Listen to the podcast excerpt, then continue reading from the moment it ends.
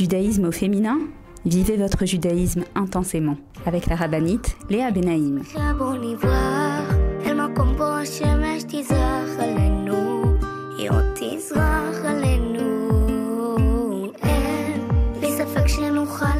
Bonjour à toutes et bienvenue sur Torah Box Radio depuis Jérusalem pour notre émission de judaïsme au féminin. Alors les filles, j'espère que vous allez bien. Et cette semaine, nous avons une grande date. Quelle grande date? Rosh Chodesh Nissan. Et oui, Bezrat Hashem, nous entamons ce mois de Nissan, ce mois de miracle, Bezrat Hashem, le mois de la sortie d'Égypte, le mois où Bezrat Hashem nous sortirons de cet exil.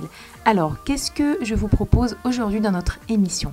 Eh bien oui, bien sûr, on va parler de la paracha, la paracha de cette semaine, le nouveau livre que nous débutons, que nous entamons cette semaine, le livre de Vaikra, la paracha de Vaikra, Bezrat Hashem. Et lorsque je vous dis on va parler, on va surtout essayer de se connecter à la paracha, essayer de trouver des réponses pour nous les femmes, des conseils, Bezrat Hashem, et aussi également, comme chaque semaine nous nous efforçons de le faire, euh, on va se connecter au temps, c'est-à-dire Rosh Chodesh Nissan, le mois de Nissan, bien sûr la préparation à Pessah, parce que ce que je m'efforce de faire chaque semaine, c'est et de nous connecter à la paracha et également au temps, parfois lorsqu'il y a une Iloula d'un tzaddik ou, comme cette semaine par exemple, une mitzvah euh, voilà, une mitzvah que nous avons la, chance de pouvoir réaliser une fois par an, la euh, mitzvah de Birkat à Ilanot. Donc voilà, on a pas mal de choses à se dire. Je vous propose de vous mettre en place et de me retrouver juste après une pause.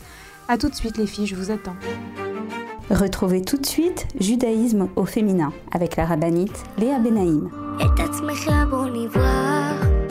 L'opération Je soutiens un soldat, TouraBox vous permet de soutenir un soldat de Tzahal en situation de précarité physique ou morale, où qu'il se trouve. Nos soldats vivent un stress et un danger quasi quotidien. Mais ceux qui ont le plus besoin de nous, ce sont les jeunes soldats venus de l'étranger et qui se sont portés volontaires pour défendre notre terre. Souvent en situation de précarité et livrés à eux-mêmes, ils ont besoin de notre soutien. Grâce aux bons d'achat fournis par ToraBox et aux visites que nous effectuons chaque semaine au sein des bases, nos soldats francophones peuvent s'acheter à manger, de quoi se vêtir et se déplacer. Rendez-vous sur tora-box.com slash je soutiens un soldat. Je soutiens un soldat, c'est le meilleur moyen de soutenir les soldats d'Israël. Avec masser.com, calculez le montant de votre masser en quelques clics. Grâce au site masser.com développé par ToraBox, calculez le montant de votre masser chaque mois de manière simple, précise et conformément à la halakha. Masser.com, un autre site exclusif made in ToraBox.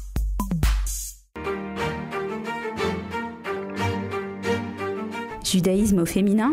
Vivez votre judaïsme intensément avec la rabbinite Léa Benaïm.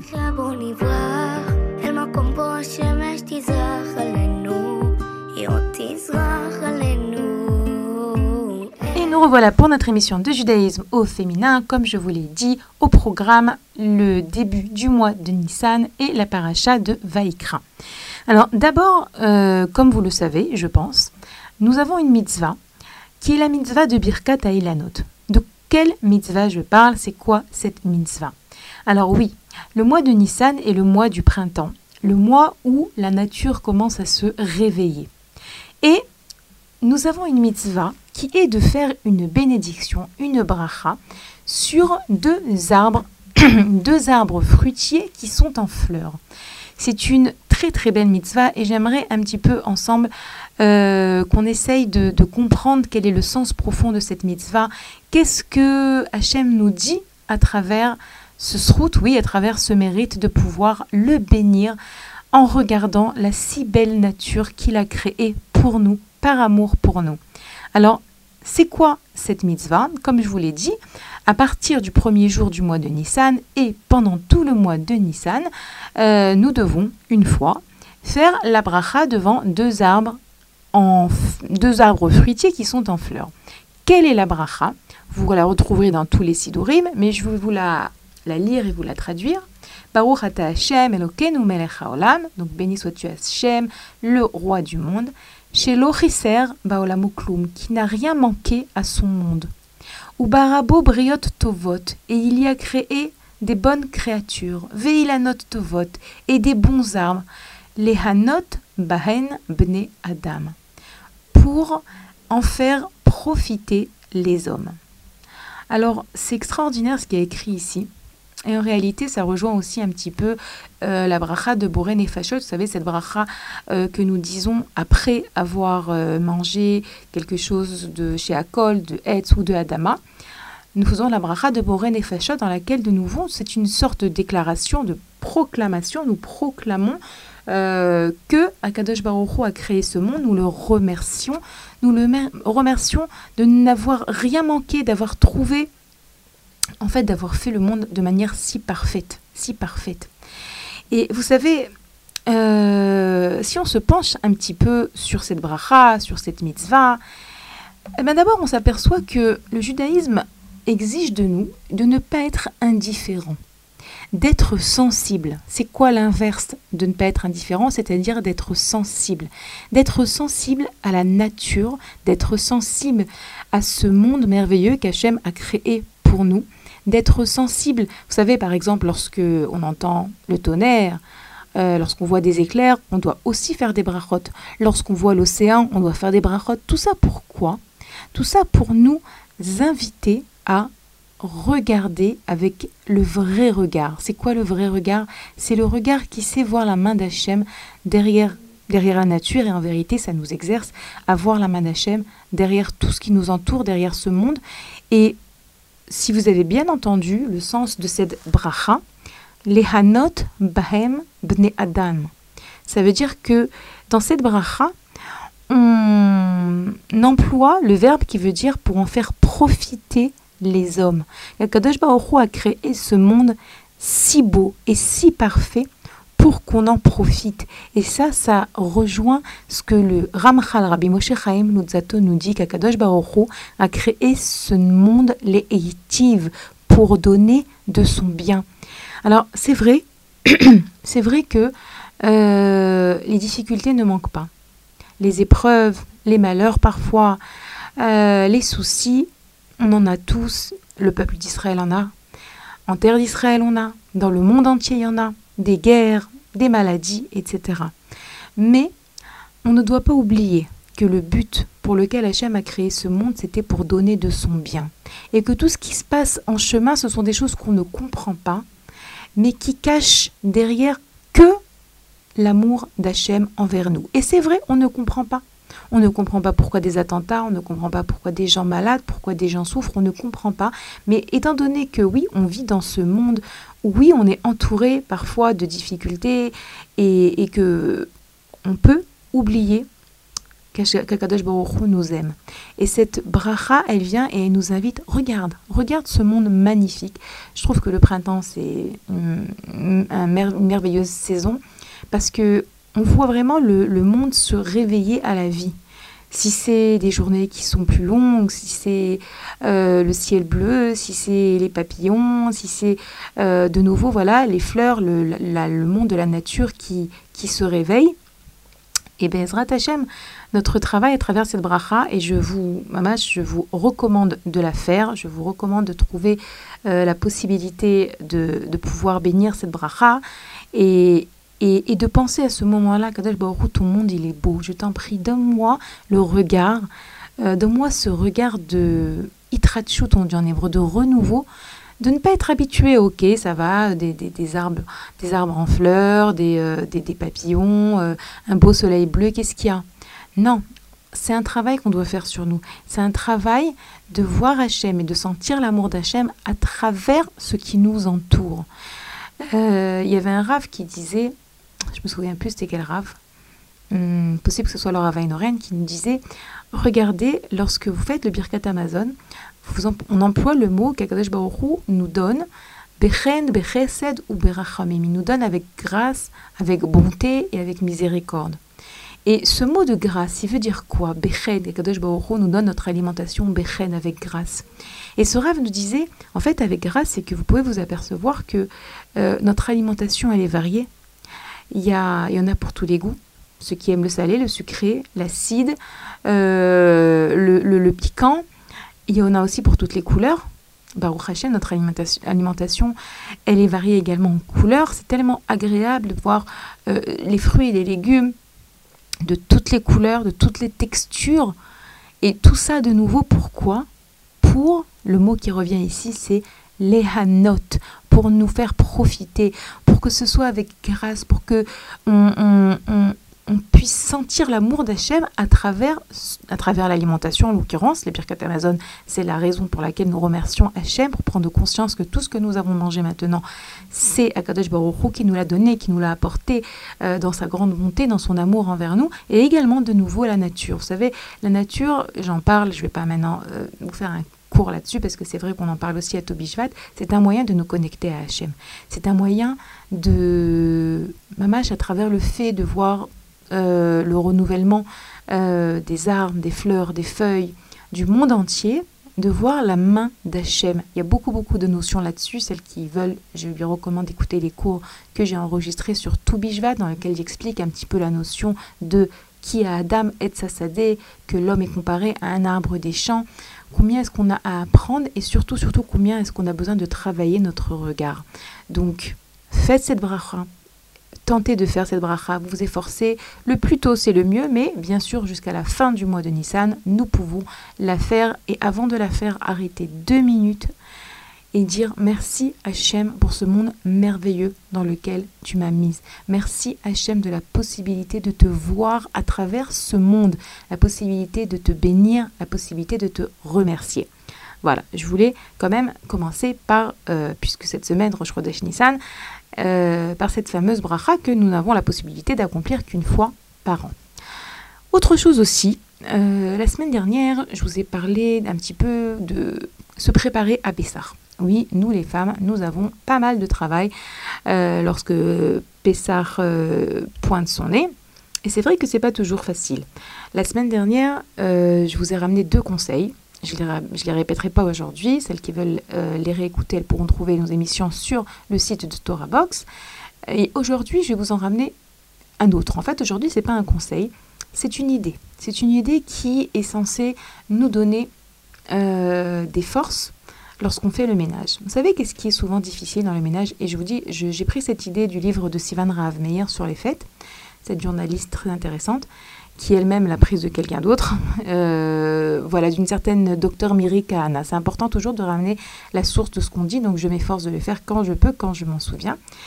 Et, donc elle dit, vous savez pourquoi le ménage est tellement difficile? Parce que nous sommes riches. Alors, euh, j'imagine que certains d'entre vous dites riche? Ah non, moi je suis pas très riche. Hein. La vérité, euh, je sais pas qu'est-ce qu'elle est en train de raconter, Léa là. ça veut dire quoi on est riche? Euh, les frais de Pessar, Baruch Hashem, il faut beaucoup de filotes pour... Euh, voilà, il y a énormément de choses à acheter. Donc pourquoi est-ce qu'elle dit qu'on est riche? Et en réalité, ce docteur euh, Kahana explique que on est riche parce que nous vivons dans un monde tellement différent. Par exemple, il y a 100 ans, par exemple, ou bien on va dire même il y a peut-être 60 ans, les familles vivaient dans une grande pièce. Il n'y avait pas la chambre des parents, la chambre des enfants. Il n'y avait pas de salle de bain dans chaque appartement. Il y avait un four pour tout l'immeuble. Oui, c'était des conditions qui aujourd'hui nous paraissent, mais comment est-ce qu'on peut vivre avec une, seule, avec une seule salle de bain, un seul toilette, un seul four pour tous les meubles? Euh, Comment c'est possible? Parce que c'est vrai qu'aujourd'hui, nous sommes riches. Cela veut dire que la difficulté de tout ce ménage de Pessard provient du fait que nous avons tellement de choses, nous avons tellement de biens, nous vivons dans un monde tellement de... Euh, de largesse, même lorsqu'on a des difficultés. Vous savez aussi ce qui est difficile? Lorsqu'on fait les sacs des enfants, on vérifie leur cartable, on vérifie les poches de leur manteau, ça peut arriver qu'on trouve un reste de gâteau, un reste de sandwich qui n'a pas été mangé. Vous savez que il y a pas si longtemps que ça, il y a quelques générations, ça n'arrivait pas. Les gens souffraient tellement de la faim que ça n'arrivait pas qu'un enfant oublie un demi-petit beurre dans, sa poche. Ça n'arrivait pas de trouver dans le cartable de l'enfant un petit bout de pain resté rassis parce que les enfants mangeaient tout ce qu'il y avait. Ça aussi, ça aussi, c'est quelque chose qu'on se doit de noter pendant cette période de ménage. Oui, Baruch Hashem, nous avons... Non, de nouveau, je ne suis pas en train de dire que euh, je ne suis pas le style de, de, personne à, à voir tout en rose, à vous dire euh, peace and love, tout est magnifique, tout est extraordinaire. Baruch Hashem, ce sont des frais, c'est pas toujours évident pour tout le monde. Il y a des gens qui béhémet sont dans le besoin, béhémet, on a une mitzvah de kimra, d'épiceras avant Pessar de pouvoir aider ces familles pour lesquelles Béhémet acheter ce qu'il faut, les besoins de la fête, ce n'est pas évident du tout. À côté de ça, de nouveau, comme je vous ai dit que pour la bracha de Birkat Note, il y a un travail à faire au niveau de notre regard, également dans le ménage de Pessar, il y a un travail, travail à faire au niveau de notre regard. Baruch Hashem, vous ouvrez l'armoire de votre euh, penderie et vous voyez, il y a des habits. Il faut refaire l'armoire parce qu'il y a du choix. Et j'aimerais terminer sur cette petite anecdote qui m'a beaucoup bouleversée dans ma vie et beaucoup apporté. J'ai eu la chance d'être euh, la voisine d'une très grande famille euh, dans laquelle habitait la belle-mère. La belle-mère était la fille aînée du Rav Salman Moutsafi un grand, grand tzaddik de la génération passée. Et donc, c'était la grand-mère de, de mes voisins. Et, puis bon, un jour, elle a quitté ce monde, elle était âgée, elle a quitté ce monde. Et, et sa belle-fille, qui était donc ma voisine, mon amie, m'a appelée de l'hôpital en me disant euh, Léa, regarde, on veut l'enterrer rapidement. Et ma belle-mère, qui était donc une très grande sadéquette, la fille d'un très grand Mekoubal, avait préparé son linceul dans son armoire. Est-ce que tu peux, s'il te plaît, rentrer chez nous et me le, me le sortir, me le préparer, me l'apporter pour l'enterrement, etc. Évidemment, c'est un petit peu difficile d'ouvrir l'armoire d'une personne qui vient de quitter ce monde, mais on fait ce qu'on ce qu'il faut. Lorsqu'il faut, on fait ce qu'il faut. Et donc, je suis rentrée à la maison, j'ai ouvert l'armoire, la penderie de cette déquette. Et j'ai tout de suite sorti le sac avec le linceul, mais j'ai pas pu m'empêcher de remarquer que dans son armoire, je pourrais pas vous dire exactement parce que ça doit faire dix ans cette histoire à peu près. Il y avait quoi? Il y avait peut-être deux tenues, trois tenues, rien d'autre, rien d'autre. Euh, une robe, une robe de maison, un chemisier, une jupe. Voilà, c'était très simple. Il y avait quasiment rien. Et c'est une femme qui avait toujours le sourire sur le visage. Euh, c'est une femme qui, n'avait donner, qui ne donnait jamais l'impression de manquer de quelque chose. Mais en fait, ça lui suffisait, elle était heureuse de, de ça. Alors, on n'est pas, on n'est pas la rabbinite. Rachel Shtayat, non, on n'est pas elle. Par contre, non, pardon, pas Rachel je me suis trompée, c'est pas elle, pardon, elle s'appelait Rachel, mais c'est pas son nom de famille.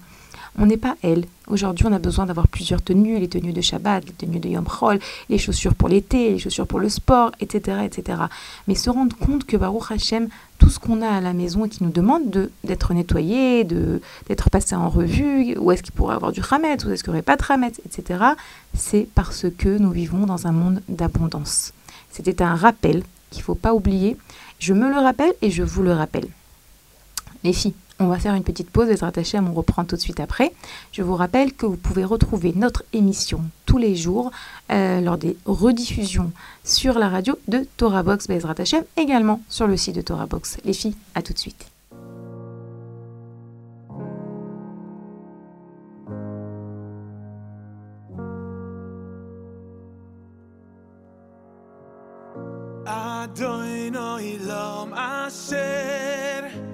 אשר מלאך בטרם כל יציר נברא ליאס, ליאס נעשו בחרצוי כל הזי מלך שמוי נקרא ויחרי ככלויס הכל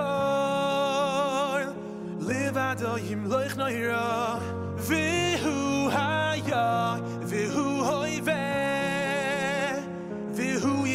Lucifer.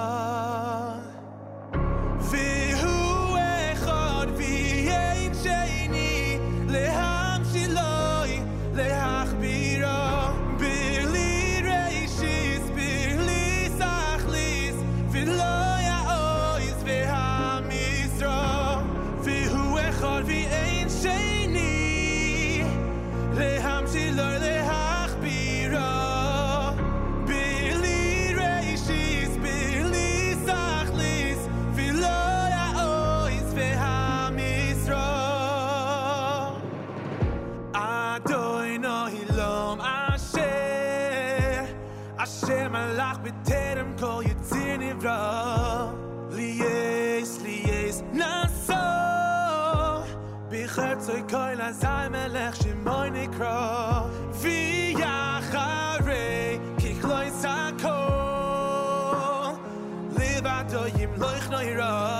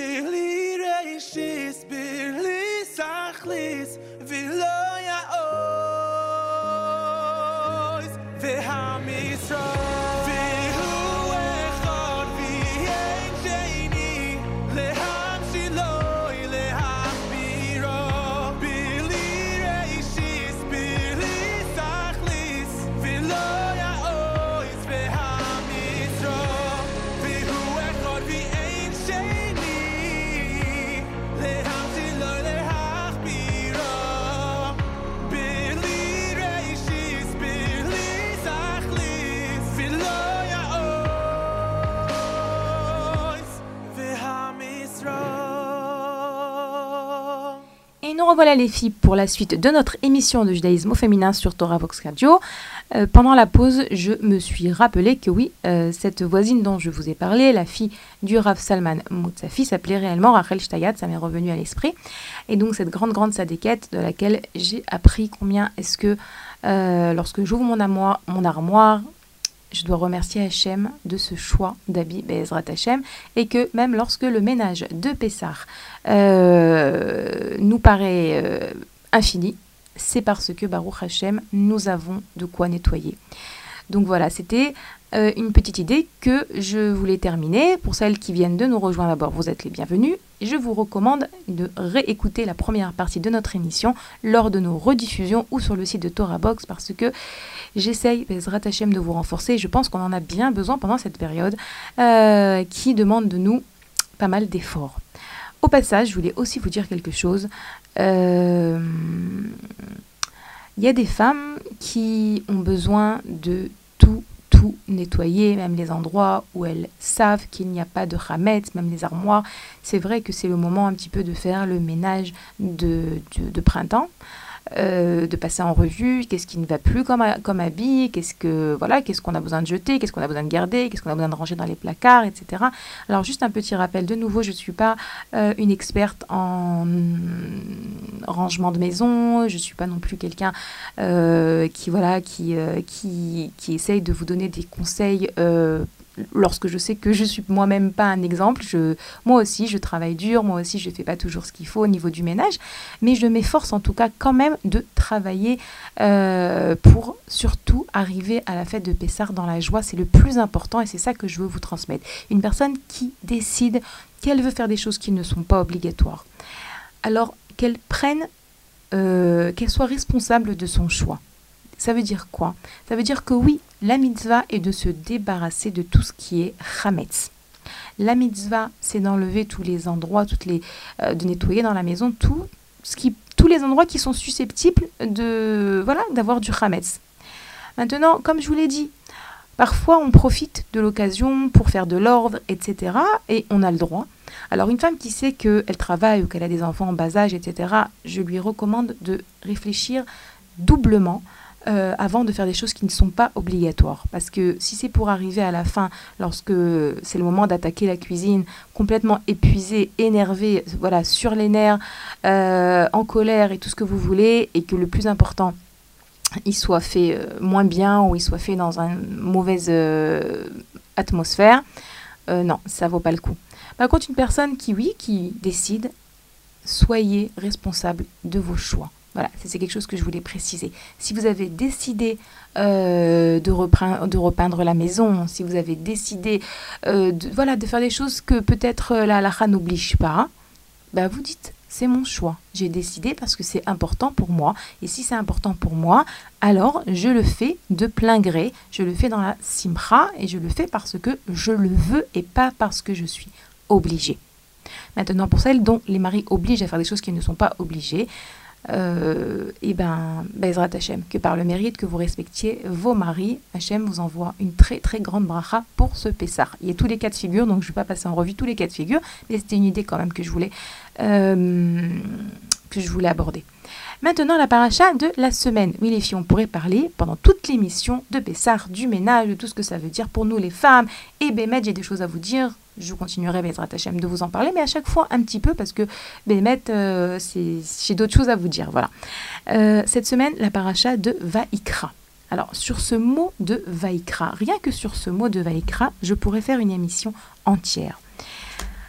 Vous savez que ce Sefer, donc euh, on a cinq livres de la Torah, Bereshit, Shmot, Vaikra, Bamidbar, Devarim. Nous entamons aujourd'hui le troisième, euh, cette semaine, le troisième livre, ce livre qu'on appelle également Torah Kohanim, puisque c'est un livre qui va être essentiellement euh, tourné autour des corbanotes, du travail, de la voda, du Kohen Gadol dans le Mishkan et ensuite, Ezrat Hashem, y aura le Bet Amikdash, dans le Bet Amikdash.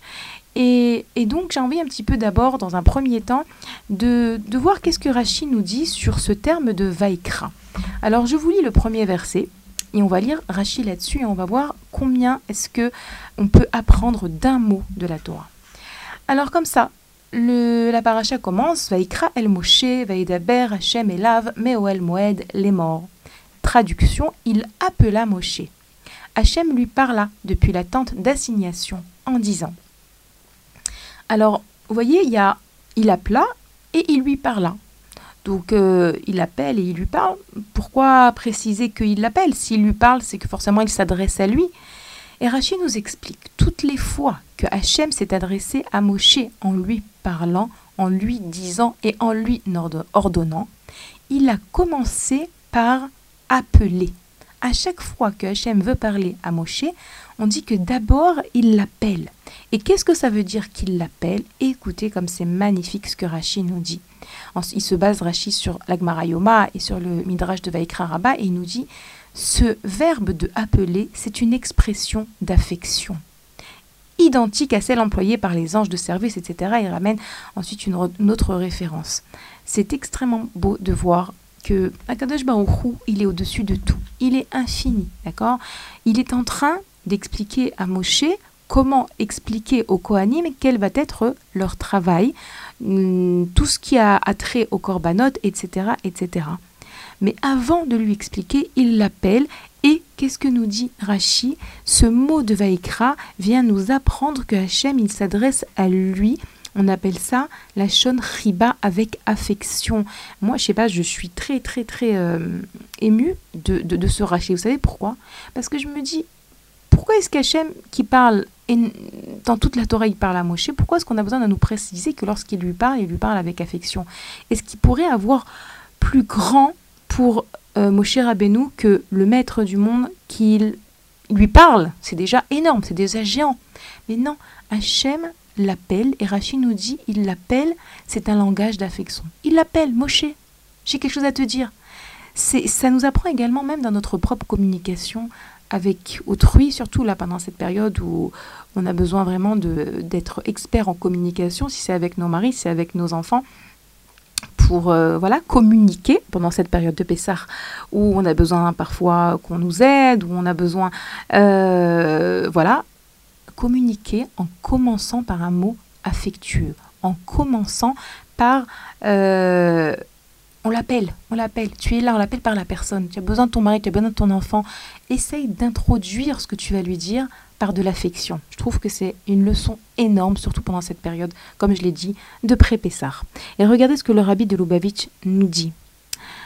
Euh, Ibenoga, je vous le lis en hébreu ensuite, je vous le traduis. Ibenoga,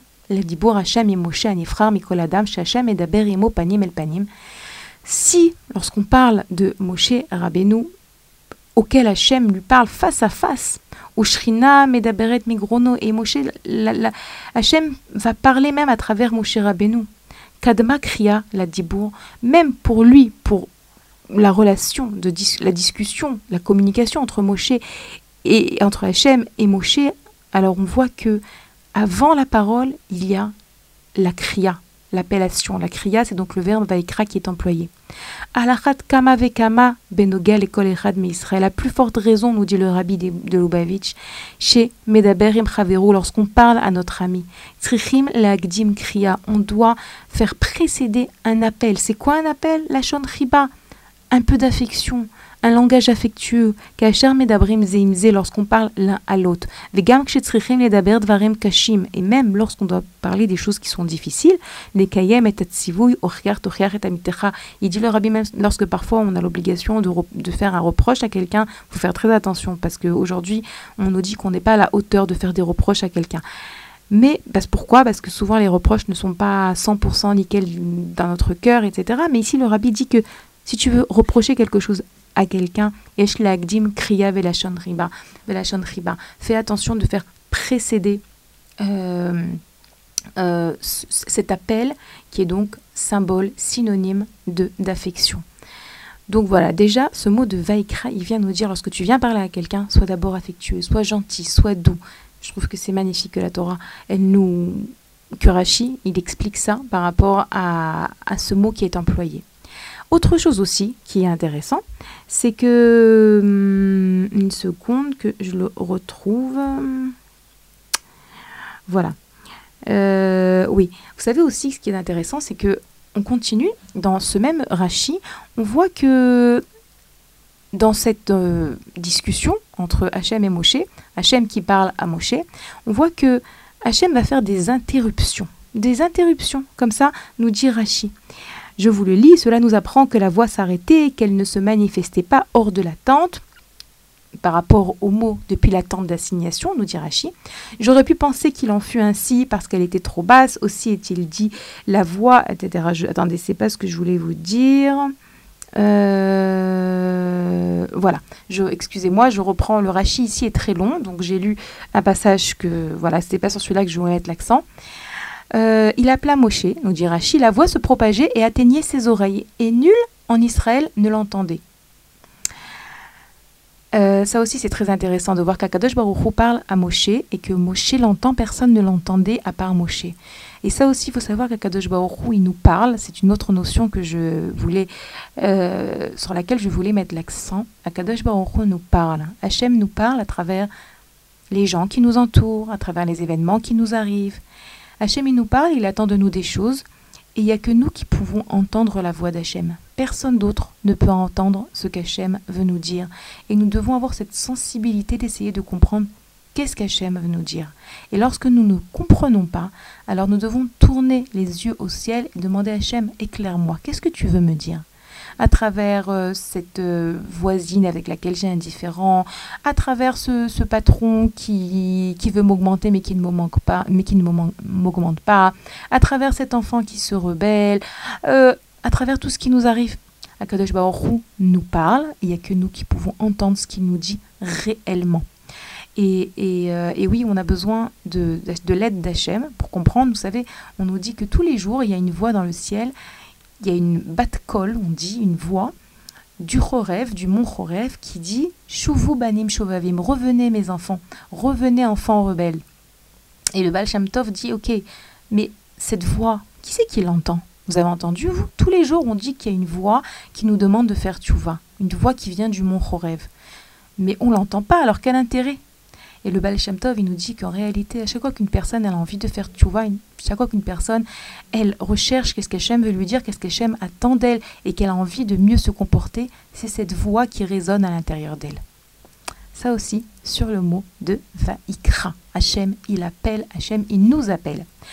Et encore une autre idée, dans ce même rachis, je vous ai dit, je- je- j'ai essayé de tirer ma mâche les, les points qui m'ont le plus apporté à moi et qui m'ont le plus touché. Et il y a beaucoup, il y en a beaucoup, il y en a beaucoup d'autres encore. J'aurais pu penser qu'il y eut un appel également pour signaler les interruptions dans le discours. Ici, on parle d'interrup- d'interruption dans le discours. Aussi est-il écrit lui par là, ce qui veut dire, je vous lis Rachi, hein, ce qui veut dire qu'il y a eu un appel lors de la prise de parole et non pour les interruptions. Et à quoi les interruptions ont-elles servi? Alors, on voit que Hachem parle à Moshe, il l'appelle, il lui parle, et il, il s'interrompt aussi d'un sujet à l'autre. Et là, Rachi, il nous dit que ces interruptions, elles servent à quoi? Très intéressant, il nous dit à donner à Moshe le temps de réfléchir entre chaque paragraphe et le suivant, et entre un sujet et l'autre. Et Rachi, comme tout à l'heure le rabbi, il nous dit à plus forte raison, un simple être humain n'a-t-il besoin lorsqu'il étudie auprès d'un de ses semblables? Qu'est-ce que je suis en train de vous dire ici? Combien est-ce que c'est important lorsqu'on parle à quelqu'un de lui laisser le temps de digérer ce qu'on a dit, de lui laisser le temps de réfléchir à ce qu'on a dit, de lui laisser le temps de se poser lorsqu'on demande quelque chose à quelqu'un, lorsqu'on veut mettre les choses au clair. On parle ici d'interruptions. Pourquoi ces interruptions? À quoi elles servent? Elles servent à ce que Moshe ait le temps de réfléchir, le temps de comprendre. Combien est-ce qu'on vit dans une génération où on est tout le temps pressé, tout le temps en train de courir? Et là, dans ce même verset, Rachid vient et nous dit il y a des interruptions dans la manière dont Hachem parle à Moshe pour nous apprendre, nous apprendre que nous-mêmes, nous devons savoir nous interrompre lorsqu'on s'adresse à quelqu'un, lui laisser le temps, lui laisser le temps lui-même de grandir, de comprendre, de réaliser, de prendre du recul. Bezrat Hashem. Les filles, on va faire une petite pause. Je vous rappelle que vous pouvez nous écrire à l'adresse mail suivante radio-tora-box.com et on se retrouve juste après la pause. Retrouvez tout de suite Judaïsme au féminin avec la rabbinite Léa Benaïm. Avec masser.com, calculez le montant de votre masser en quelques clics. Grâce au site masser.com développé par ToraBox, calculez le montant de votre masser chaque mois de manière simple, précise et conformément à la halakha. Masser.com, un autre site exclusif made in ToraBox. Apprenez les chants de Shabbat avec ToraBox. Chanter pendant les trois repas de Shabbat est une coutume ancienne propice à l'élévation spirituelle. Elle transforme vos repas de Shabbat en une expérience inoubliable. Grâce à ToraBox, apprenez les chants traditionnels et créez une ambiance typique qui, l'air de rien, vous rapprochera d'Hachem. Rendez-vous sur torah-box.com slash chant pour découvrir les plus belles mélodies juives de Shabbat et des fêtes. Ou sur torahbox.com slash édition pour commander le livret et le CD des chants de Shabbat.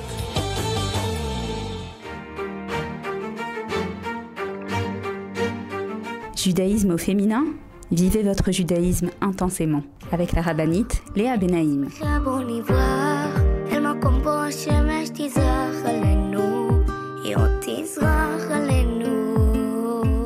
Revoilà les filles pour la dernière partie de notre émission de judaïsme au féminin, aujourd'hui par un chat Vaikra, début du mois de Nissan, Be'ezrat Hashem.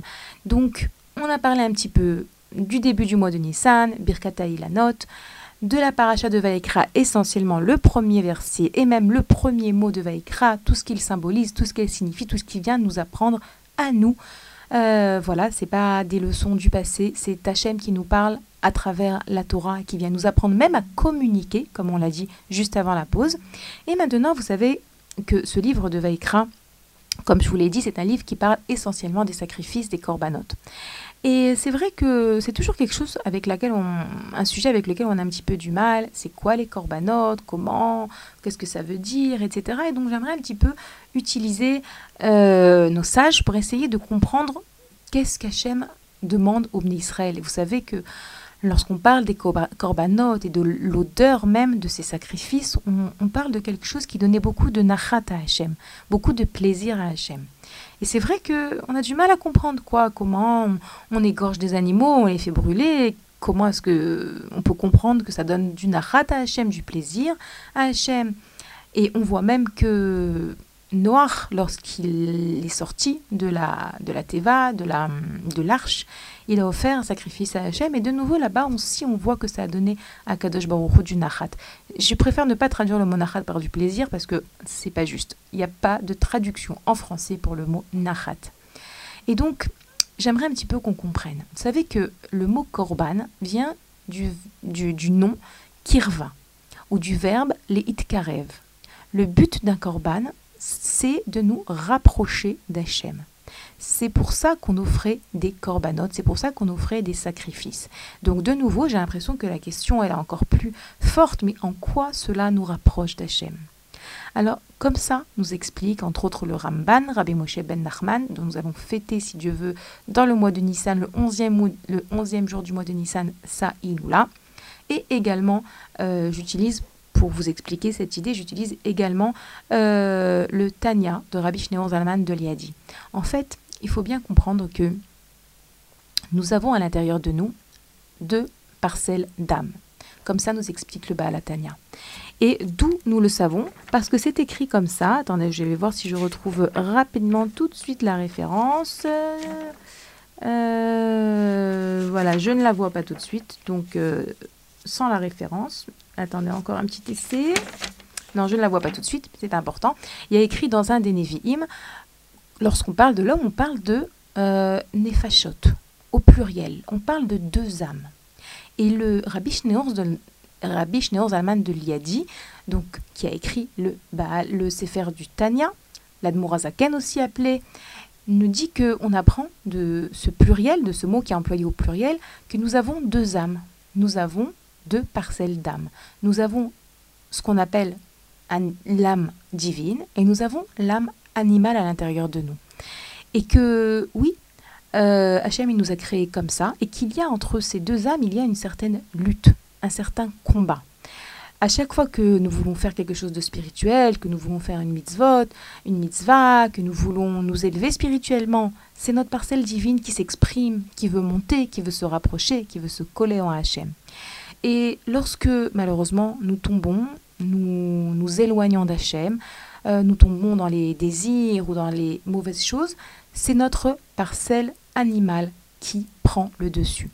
Maintenant, il faut savoir également que cette parcelle animale, c'est elle également qui nous permet de, su- su- de, de subvenir aux besoins de notre corps à travers le fait de pouvoir manger, à travers le fait de pouvoir euh, avoir une vie de famille, amener des enfants au monde, et que en réalité, cette parcelle animale, elle doit être utilisée.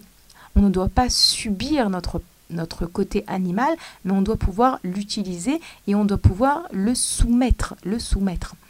Et en fait, nous expliquent les sages, comme je vous ai dit, je base un petit peu ce que je suis en train de vous dire sur le Ramban, Rabbi Moshe Ben Nachman, et également sur euh, le- le Tanya, que cette, euh, lors- ce- ce- ce- ce- ces corbanotes, ces fameux corbanotes qu'on offrait, en réalité, ils créaient, ils étaient, censés créer, ils créaient chez l'homme qui les apportait un certain, une certaine remise en question. L'homme, en voyant ça, il comprend que en réalité, euh, il est en train d'apporter un sacrifice parce que, par exemple, parce qu'il a fauté. Et ce sacrifice va venir expier sa faute et qu'en réalité, lui, il aurait dû être puni. Lui, il aurait dû subir peut-être ce qu'on est en train de faire subir à l'animal. Et on nous explique qu'en réalité, lorsque l'homme voyait la manière dont on égorgeait l'animal et qu'on le dépeçait, etc., cela lui rappelait qu'en réalité, s'il a fauté, c'est parce qu'il a laissé s'exprimer euh, sa, son âme animale et qu'il n'a pas su la dompter et que il doit faire tchouva. Ça l'amenait à faire tchouva et donc à se rapprocher d'Hachem.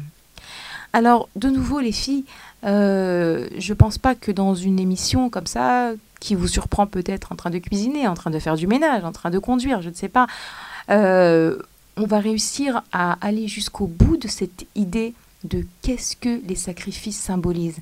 Mais quand même, ça me tenait à cœur, puisqu'on aborde un livre entier dans lequel on va parler des sacrifices, de ramener cette idée. Nous avons à l'intérieur de nous deux âmes, nous avons deux facettes. Et notre devoir est de faire prôner, euh, de permettre à notre parcelle divine de s'exprimer, de prendre le dessus. Et ces corbanotes viennent nous rappeler que cette, euh, ce côté animal qui est à l'intérieur en nous, nous devons euh, le mettre au service d'Hachem. Nous devons l'offrir en sacrifice à Hachem pour Akadosh Baruch. Et donc, de nouveau, c'est beaucoup plus complexe que ça. Et j'ai lu aussi également, et ça je me souviens plus où est-ce que je l'ai lu, que comprendre réellement la profondeur de ce que les sacrifices représentaient, c'est quasiment impossible pour nous. Alors oui, au Hachem, il y a des gens qui sont beaucoup plus experts que moi en la matière et qui vous qui ramènent des explications beaucoup plus profondes aussi. Mais en tout cas, pour ce qui est de notre émission, c'était juste, on va dire, en hébreu, on appelle ça une teima. Une teima, ça veut dire goûter. Juste goûter et savoir que c'est quelque chose de grand. C'est quelque chose qui nous dépasse peut-être, c'est quelque chose qui vient réveiller l'homme, c'est quelque chose qui vient au bout du compte, et c'est ça l'essentiel, qui vient nous rapprocher d'Hachem. Korban, du mot kirva, du verbe les itkarev, se rapprocher, c'est le but. Autre chose aussi qu'il faut quand même mentionner, et que je pense que vous avez déjà entendu, mais que je ne peux pas m'empêcher de ne pas le relever, aujourd'hui que nous n'avons plus la possibilité d'offrir de sacrifices, nous disent les sages que c'est la tfila qui remplace les sacrifices. La tfila, la prière. Et oui, puisque c'est un sujet qui me tient à cœur, je voulais vous donner aussi, en l'occurrence, euh, à l'occasion, pardon, plutôt, à l'occasion de ce livre de Vaikra que nous débutons, quelques petits conseils par rapport à la manière de prier. Premièrement, celles qui ne font aucune tfila par jour. Nous savons qu'il existe trois tfilotes par jour. Celles qui n'en font aucune, alors Bémet, je vous recommande de choisir quelque chose dans la tfila que vous commencez. Parce que de nouveau, de la même manière que les korbanot venaient nous rapprocher d'Hachem, on ne peut pas se rapprocher d'Hachem d'une autre manière qu'à travers le fait de nous adresser à lui, à travers le fait de prier à Hachem. Alors oui, vous avez la tfila de Mincha qui est la plus courte. Vous avez la possibilité aussi de choisir des parties, chacune par rapport à son niveau. J'ai entendu une amie qui me disait, il y a deux semaines à peu près, qui me disait, moi, je lis les Birkot Hashachar, les brachot du matin. Je peux pas plus que ça. Plus que ça, je ne peux pas, mais c'est déjà ça. Comme disait Rabbi Nachman, même un peu, c'est bien. Si vous avez des questions au niveau de la halacha, de qu'est-ce que vous devez faire en tant que femme, qu'est-ce que vous êtes obligé de faire, qu'est-ce que vous n'êtes pas obligé, ça, euh, demandez à votre rave.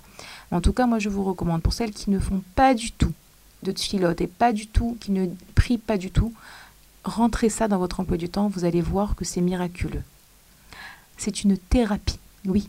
La thérapie par la tfila. J'aime bien, je trouve souvent des thérapies. Il y a la thérapie par la tfila, la thérapie par les tzadikim, c'est quelque chose d'extraordinaire et on a tous besoin de thérapie. Vous savez, il n'y a pas si longtemps que ça, nous avons lu dans la Megillat Esther, Esther qui disait au roi Inaten nafshi besheelati. Elle demande au roi Achashverosh de la sauver et de sauver son peuple sur lesquels Aman a décrété la mort. Et c'est intéressant de se dire que lorsqu'elle demande de, la sauver, elle emploie le mot nafshi. Le mot nafshi, ce mot nefesh qui veut dire âme, on l'utilise également pour parler de tout le côté psychologique de la personne. Vous savez, on nous dit que l'exil dans lequel nous sommes aujourd'hui, c'est l'exil de l'âme. Galout à nefesh, l'âme qui est oppressée, qui est en exil. Et donc, lorsque Esther, elle demande au roi, à Hachvérosh, c'est comme nous qui demandons au roi du monde de prendre soin de notre âme, de tout ce qui est notre équilibre psychologique, ce qu'on appelle aujourd'hui Briut à Nefesh, la santé de l'âme. Aujourd'hui, combien de personnes ont besoin de voir des psychologues, des thérapeutes? Parce que c'est l'exil dans lequel nous nous trouvons actuellement. Eh bien, la tfila, c'est une thérapie. Lorsque tu t'adresses au roi du roi, à ton père, et que tu es convaincu, que tu te convaincs qu'il t'entend et qu'il cherche ton intérêt, qu'il veut te répondre, déjà, déjà, tu te sens mieux. Je vous recommande d'essayer. Pour celles qui ont, oui, l'habitude de prier, mais par exemple qui prient sans enthousiasme, etc., alors essayez de travailler votre concentration, par exemple, en étudiant certains passages de la en écoutant des cours sur la ou en choisissant par exemple que un passage ou une bracha ou deux lignes. Alors vous allez pendant les jours qui viennent tenter de mettre l'accent, de rester concentré sur ce passage et aucun autre. Ça ne veut pas dire euh, que tout le reste de la tfila, vous allez pas du tout être concentré, vous ferez ce que vous pouvez, vous arrivez, vous n'arrivez pas.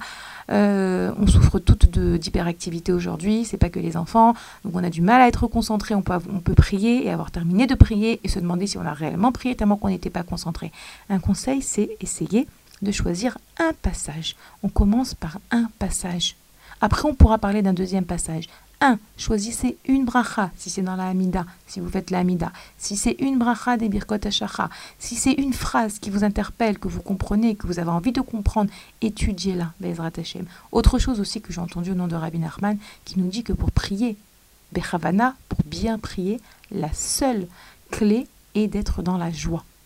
Ça, j'ai trouvé que c'était très beau. Ça, peut être, ça paraît peut-être simple, mais je trouve que c'est très fort. Si tu veux bien prier, sois dans la joie.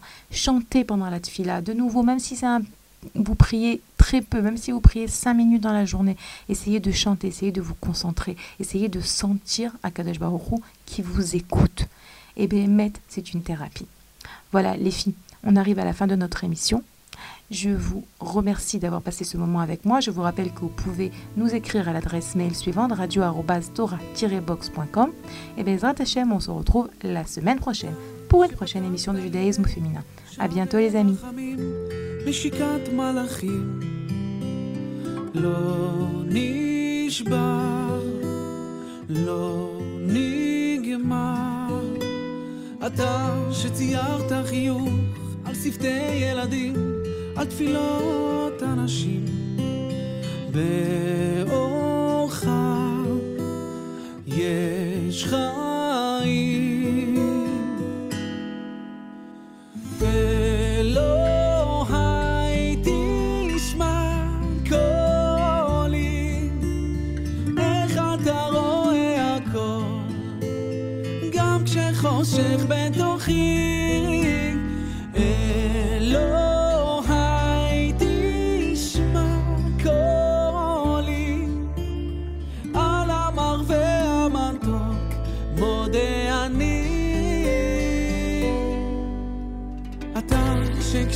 בי חלק, חלומות רחוקים שהפכו לחיים.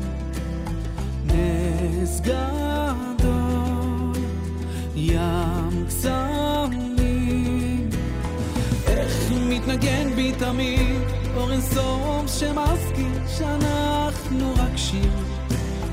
ילדים